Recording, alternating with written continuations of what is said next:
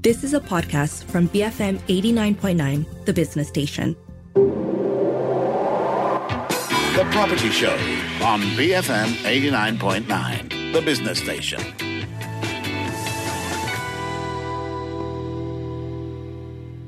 Good morning and welcome to the Property Show. I'm Keith Kam. This week we take a look at one of Property Guru Malaysia's latest snapshots of the country's real estate market. Its biannual consumer sentiment study for the first half of 2022. Of course, there are also a couple of new developments in the country, and we will be picking the brains of Sheldon Fernandez, Property Guru Malaysia's country manager. Budget 2023 first. Not too sure where we're going to go with this, but you know, what is your take on budget 2023 vis-a-vis Malaysia's real estate market? Well, when it comes to the budget, let's just assume whatever was announced is going to be implemented, right? Um, Otherwise, it's just a draft. Uh, yeah, absolutely. so I think the good thing is there was a lot of good points that were addressed in the budget. So when you think about property, you've got the affordability issue, which is one of the main feedbacks from our consumer sentiment survey, and then you have the affordable issue, mm-hmm. uh, which is around just the pricing becoming, you know, a bit more expensive uh, based on what people can afford.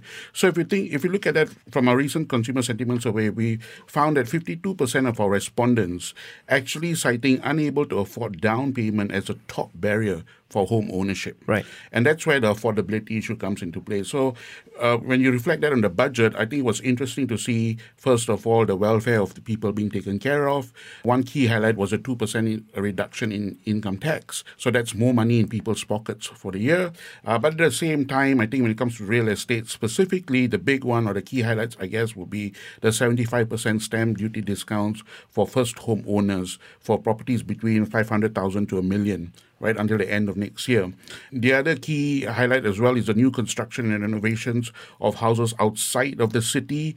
Um, this also reflected in our sentiment survey around people wanting to live and, or rather own or buy a property outs, at the outskirts, and that's an allocation of 460 million down there. And on the affordable segment, half a million affordable housing units by the end of 2025 you know, overall, I think, you know, these were the key highlights. And that's why I said it's good because you've highlighted affordability and affordable aspects of the budget. But I think what could have, or ideally done in a much better way, I guess, would be to address the secondary market as well. And this is something we've been calling out for quite some time, which is potentially the extension of home ownership campaign into the secondary market. Yeah, that hasn't happened, right? It that, hasn't yeah. happened. And in fact, HOC has become very, very well-known initiative among our consumer sentiment survey and among the respondents. Uh, they look out for such campaign, and if this was extended nationwide to the secondary market, we think this will help, you know, spur some activity in the market, and this would, you know, really tackle home affordability issue and by extension the overhang issue, as we all know today. What have you seen since the HOC was introduced a couple of years back? Did it really move the needle in terms of reducing the number of property overhang?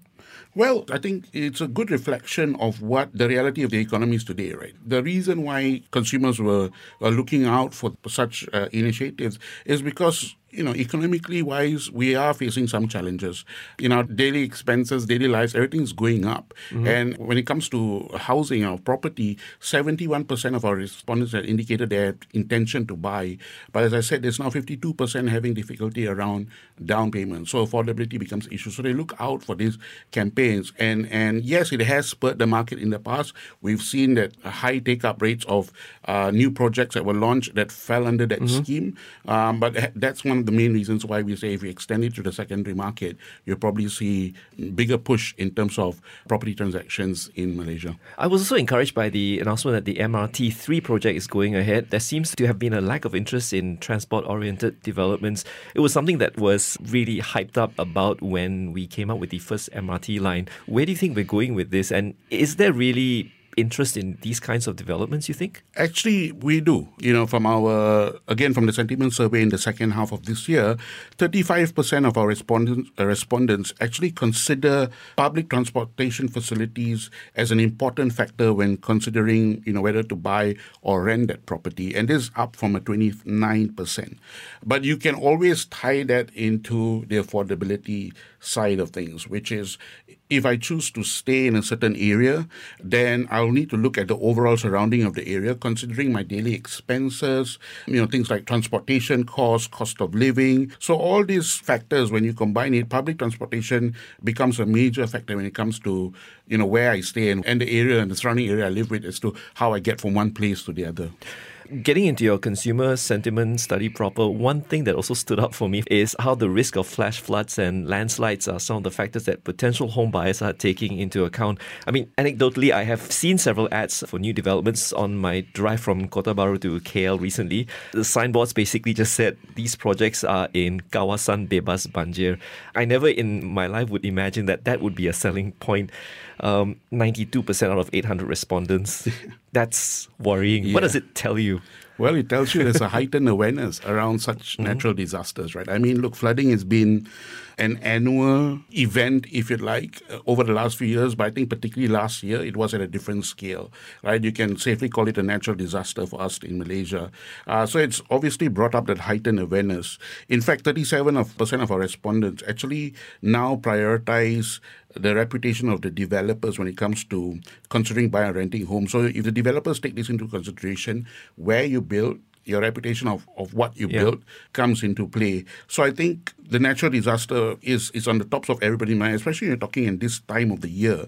But more so because there's the awareness of all this happening because of climate change as well, right? So environmental factors becomes one of the key factors into consideration when it comes to buying or renting a property.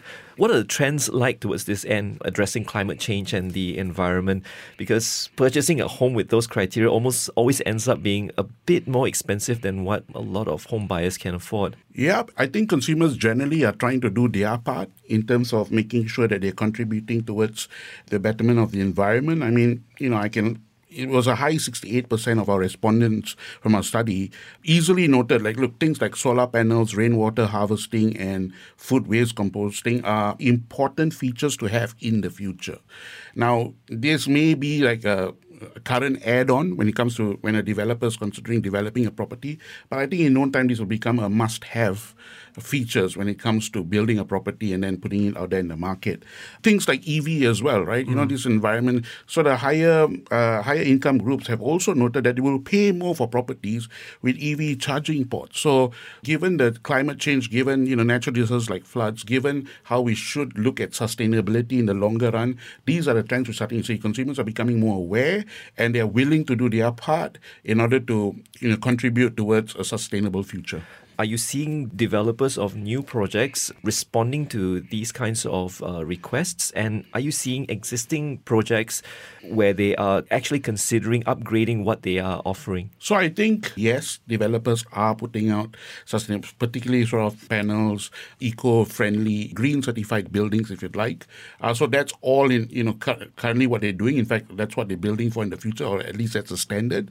In terms of improving, I think what they're doing currently is they're partnering with people. Mm-hmm. So, for example, what's interesting to see, you know, for example, Public Bank and Sunway Properties around financing for green and sustainable projects. And then you've got Petronas and UM Sunrise uh, collaboration around exploring opportunities for renewable energy or, or sustainable uh, cities. So those are things like that's happening in the market, not just developer, it's other key stakeholders as well, like banks partnering to sort of deliver or address sustainable issues. But in this day and age when price of everything is going up, increasing the price of property, isn't that going to bite them back, especially with such a big ticket item like this? I think that's the balancing act that eventually needs to happen as consumer trends take the lead in terms of wanting such factors. And then from an overall development point of view, they'll have to make some calls as to how they feed into this need or this want rather to meet the demands of the consumers. And you are seeing also a trend that many consumers are being okay with purchasing a home online. I think the underlying factor here is credit, and we've started to see, you know, how things like the home loan pre-approval, how digital banks have all come into play in recent times, but most over the last two right. years. So things like online payment has become a norm now, right? I mean, pre-pandemic, I used to carry cash around. Now I don't carry cash at all because everything is through digital form of payments. And I think this this sort of trend has spurred into the big ticket items as well. There's a lot more confidence that it's safe and it's as good as paying in person. But clearly, we, we are starting to see this trend. It's not the norm yet, but it'll be interesting to see how this play out. But I would say, though, two in three Malaysians has highlighted in our survey that they are comfortable, at least in terms of shortlisting and viewing a properties online, and one in four is comfortable in at least signing agreements online. So you know you're not going to the payments and transactions yet, but at least at the start of the journey of the process of buying online and at least signing and, and agreeing online, I think they're very comfortable in that space. And Bank Negara is currently waging war against scammers, and we're seeing more and more cases of data breaches. What do you think needs to evolve in this space? Well, I think I can start by how we look at ourselves, right? We yeah. aim to keep security at the center of everything we do. Being a a property You're trust a prop tech company. Yeah. Yes, right. So we always adopt good security practices. In fact, I'm glad to say that recently we were certified with ISO 27001, uh, which is you know internationally recognized for its security standards all around the world, right? So that's a good standard that we keep to ourselves too. But when you think about cybersecurity and why Bank Negara is sort of clamping down on scammers, because this affects trust and sentiment in the industry, and sentiment is the starting point for the property sector. So I think it's, impor- it's important that you know we ourselves when we become the infrastructure of which everyone is seeking property, so there's a lot of Malaysians who come through the Property Guru and the iProperty channel, and when sellers come and put their property online for sales, we allow them to make these confident property decisions. But the underlying principle is every decision they make basically creates trust between the user, the demand and the and the supply side. So you know that's that's leading by example really. But trust is absolutely crucial, and such activities should be dealt with appropriately. We are talking to Sheldon Fernandez, Property Guru Malaysia's country manager, on the property show this morning. In a little while, we will take a look at what we can expect for the rest of 2022 and maybe beyond that even. BFM 89.9. We are back on the property show on BFM 89.9. We have Property Guru Malaysia's country manager, Sheldon Fernandez, with us this morning. Now, Sheldon, uh, I want to talk about Property Guru's performance. Your parent company, the NYSE listed Property Guru Group Limited, recorded a Q1 net profit of 3 million Sing dollars compared with a net loss a year ago. But I want to zoom in on Malaysia, of which you are country manager. The revenue growth at 170% is impressive to say the least. Take me through how this was achieved. Well, to start, in August of last year, we acquired iProperty in Malaysia. So now we have a very strong model of two brands, one team. Now, the two brands, one team is unique in a sense that we have both unique and complementary audiences in Malaysia. Mm-hmm. I'm happy to say that that model is proving to be successful. Um, now, in Q2 of this year, as you rightly point out, you know, we grew 170% year on year, but that's a result of the acquisition of iProperty in Malaysia. Now, we will obviously focus on continuing the success. You know, there, there are obviously things that we need to look at in terms of the focus on integration of the business. You know, this includes the sales teams, the systems and tools, um, the operations, back office, etc. But we have already, you know, this model is proving to work because, you know, we've kind of moved everybody into one location. So there's one team, and then there's a two brand externally facing.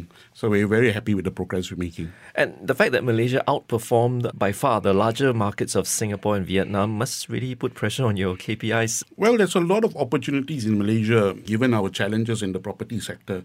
So where we think the growth is going to come from is from really from our core business, which is the marketplaces. There's still a lot of room for improvement, a lot of opportunity. Uh, you know the way we see it when it comes to heightened awareness around property affordability property transactions and that's the that's the sort of the where the end result is. But also you know creating wide choices of properties for consumers so aggregating demand and aggregating supply. But in between that there's two crucial pieces to the puzzle, which is the data sense to provide transparency to make more informed property decisions. And we've got a data business for that.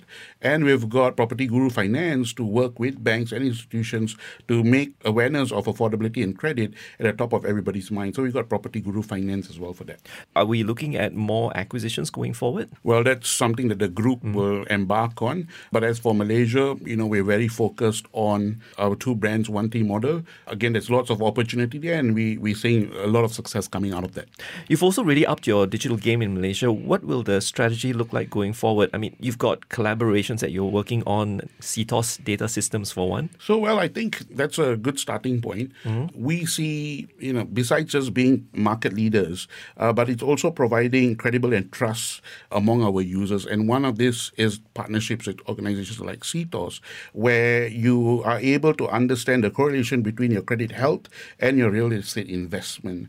And this allows for consumers to make more informed property decisions, which is our mission as a company, so that you receive the right returns and you know you can access credits in a more in a more transparent and professional manner we will continue to embark on this mission of creating a platform of trust to help people make more confident property decisions. What does your expansion plans in Malaysia look like with COVID appearing to be I mean, it's not gone, but it's a bit more stable now. well, one one aspect I would say though is we've recently announced Property Guru for Business, and the idea behind that was to enable B two B offerings, uh, you know, and and make sure that there's one stop solution for our customers. Right. Now, we have business on marketplaces. We have business around data sense. We have business around FastKey, which is the sales and automation business. And then we've got Property Guru Finance. So the idea is to consolidate this into one offering, an end-to-end solution for our customers so that they can sort of take their businesses forward and be more successful with the partnership with Property Guru. How does Property Guru Finance work? It's a, it's in collaboration with another financial institution, or uh, are you guys already going into the fintech space?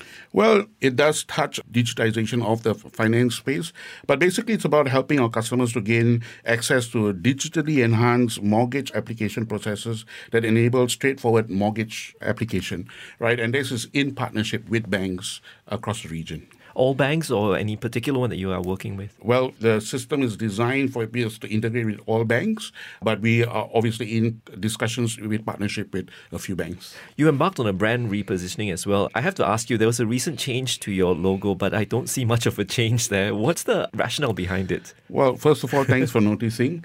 Uh, but look, our logo has been optimized to better reflect trust. Right. Um, and we think about the new brand positioning. The idea is where every step of your journey you'll be guided by a guru or guided by guru. And this reflects our vision to be a trusted advisor, but also uh, reflects our group's mission to help everyone make confident property decisions. So it's a journey towards becoming Southeast Asia's property trust platform. But in the story of trust, Rufus, which is our logo, we actually have a name for it, Rufus, will behave like a trust mark. So it's like the ISO stamp of trust for the property sector. And our hope is when people see it, they will know this is a trusted entity. Is Malaysia's infrastructure for the prop tech industry sufficient? What needs to change to ensure something more robust and more importantly to secure growth? I think the infrastructure is in place. I think it takes time, given its big asset class and the huge decision that people mm-hmm. need to make, to adopt this comfortably. But what will help, though, is transparency across the value chain, and this will enable trust and, and therefore spur more action for a more digital approach. We're not quite there yet, though not there yet, but the trends are starting to happen, right? So the, at least people are searching online. That's a starting point. They are okay to sign agreements online. That's the sort of the next step, and then go into further down the transaction value chain. Okay, I want you to look into your crystal ball now. What do you see Malaysia's property sector to be like? What will the demand look like for new developments if, say, you know, Bank Negara were to keep the OPR steady at the current rate? Although I have spoken to some analysts, they do expect one more hike before the year is out. Well, overall, rising inflation and OPR is, you know, the factors that that will contribute to more cautious approach to buyers making large property decisions. But we got to remember when it comes to OPR, we're coming off a low base, mm-hmm. right? Pre-pandemic, it was at 3.4 percent, if I'm not mistaken, and then if you and we're coming off a low 2.5, going into a 2.75 percent OPR rate. So we're coming off a low low rate. In fact, our uh, respondents from the consumer sentiment survey are all expecting a rise in property prices, but clearly this is going to be a con- constant challenge in Malaysia given the affordability issues we've had for the longest time and affordable issues for the longest time. So I think with all these factors and the looming you know economic situation, this is going to put a lot more stress on everyday cost of living, and therefore property transactions will likely take a very slow and cautious approach towards transacting. Now, what we will see though is the reverse, which is rent will go up. Right, rental demand will go up. So in our year-on-year comparison of our rental demand, we've we've seen a 98% increase.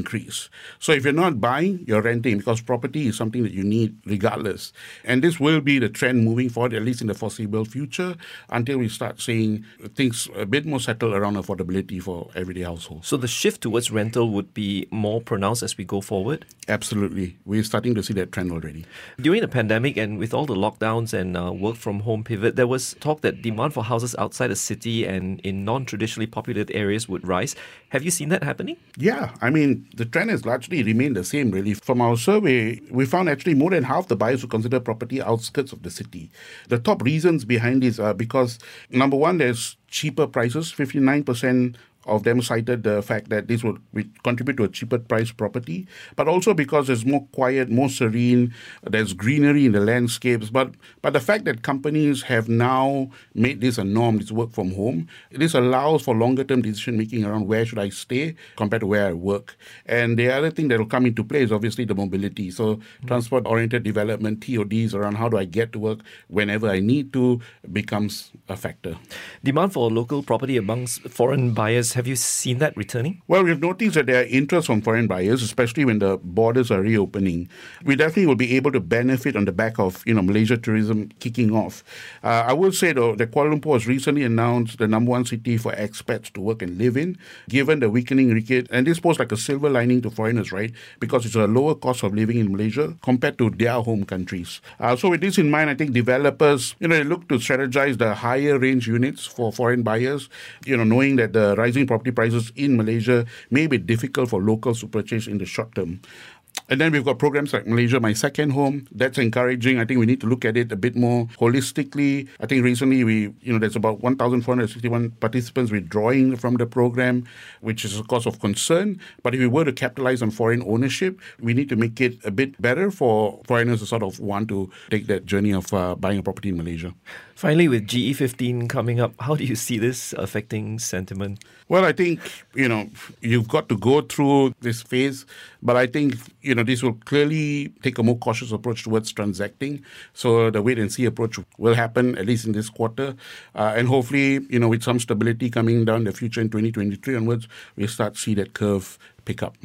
Hope springs eternal. Sheldon Fernandez, thank you very much. Thank you. We've been speaking with Sheldon Fernandez, Property Guru Malaysia's country manager, on the Property Show. If you've missed any part of this conversation, you can download the podcast via the BFM app on Google Play and the Apple App Store, or just go on to bfm.my. This has been the Property Show. I'm Keith Kam for BFM 89.9, the business station. The Property Show on BFM 89.9, the business station.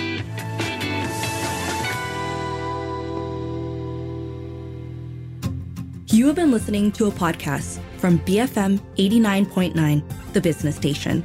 For more stories of the same kind, download the BFM app.